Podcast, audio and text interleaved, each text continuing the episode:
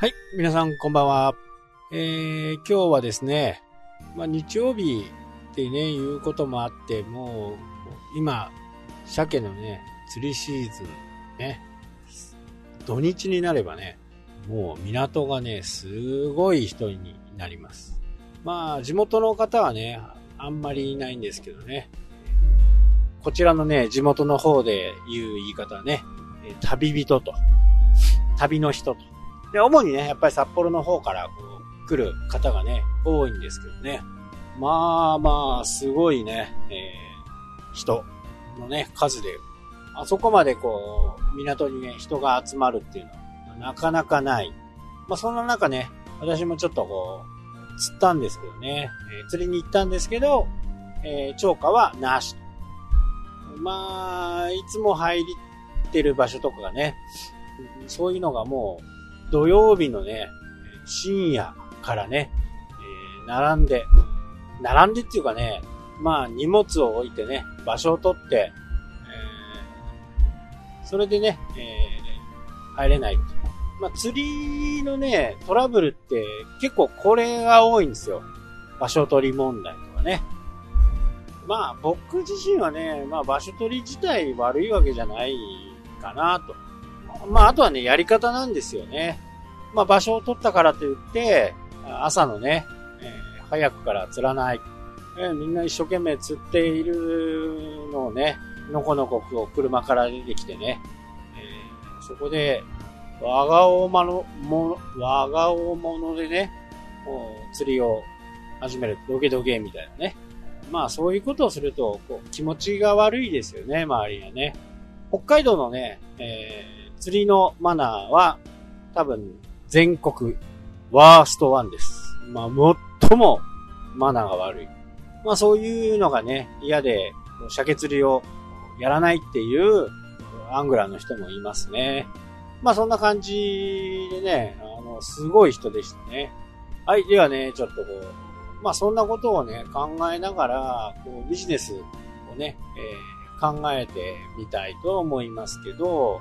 やっぱりね、最低のルールは守らなきゃならないと。ね、法律を犯さなかったら、ルール、マナーとかね、マナーとか、モラルはどうでもいいのかっていうね、まあそういうライバル業者とかね、いると思うんですよ。まあ具体的にどういうことかっていうと、まあブログの記事を盗んだりとかね、同じやり方をやって、えー広告費をそこの会社の3倍かけるとかね。まあそれって、将来何も生まないんですよね。たとえその一瞬、えー成功したとしてもね、そこから何も生まない。まあそういう人ね、いるんですよ。現にね。盗んでも分かんなかったらいいだろうみたいなね。えー特にテキスト文字なんかは、まあコピペすればすればね、まあまあすぐ簡単にできちゃうわけですよね。なのでね、えーそれをもう、さもね、自分のコンテンツのように話をする人がね、いますけど、まあ、ボロが出ます。そういうのはね。大体話の内容がね、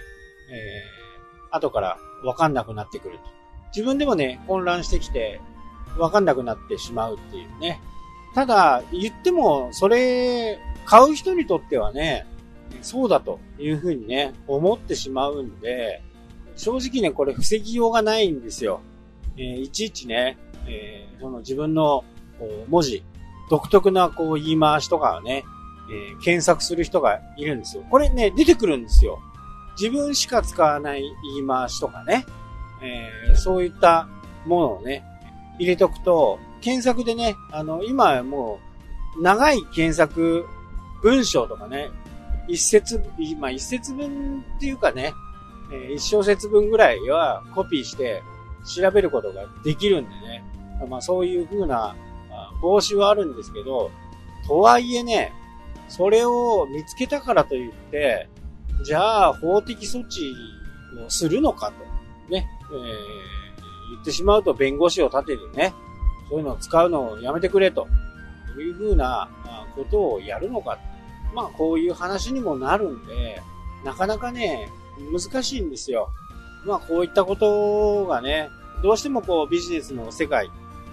小さいね、ブログの世界ではね、起きますしね、えー、地域が狭いところであれば、なおさらね、そういうのがこうよく目立つ。なので、人の真似はね、ある程度は許されるんですよね。まあ、ほ、ほぼ世の中のものって人の真似ですよ。ね。えー、ただ100%じゃなくて、20%とかね、え、40%とか、自分のオリジナルになっている。まあ、ここが、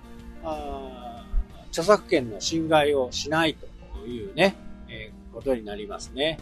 まあ、昔のね、えー、ドラマで言うとね、下町ロケットっていうのがありましたね。あれも著作権の問題からね、えー、話が進んでいくわけですけど、あれも大雑把なコーヒーカップの例が出てきたと思うんですよね。えー、コーヒーカップっていう風な、ものをね、例えて、えー、ガラス製のあ、プラスチック製の筒状の取っ手のついたものという風に、えー、著作権もあまり、えー、狭すぎたりすることによって、まあ、限定してしまうんですね。で、この場合はどんなことが言えるかっていうと、じゃあうちは陶器で作るから、それは著作権に該当しないよね。うちはガラスで作るから著作権に該当しないよねっていう風にね、え相手にわざわざ逃げ道を作ってあげる。ね。えー、だから著作権とかね、いうのは、なかなかやっぱりプロに頼まないと難しいんですよね。えー、商標登録は、これはあの、本当に言葉なんでね、えー、真似する自体がアウトですけどね。でも、O をがに変えるだけでね、えー、その商標登録が通る可能性もあるんで、ただまあ僕はね、積極的にね、商標登録取ろうとかっていう風なことはね、あんまり考えてない。もう違う名前でもね、自分に本当の真のコンテンツがあればね、えー、また違う名前でやればいいだけですからね。まあそういう風にね、えー、思ってます。なので、人のモノマネは一生懸命やりましょう。でも、100%のものを真似るのはやめましょうという話でした。はい、というわけで今日はこの辺で終わりになります。それではまた、来たっけ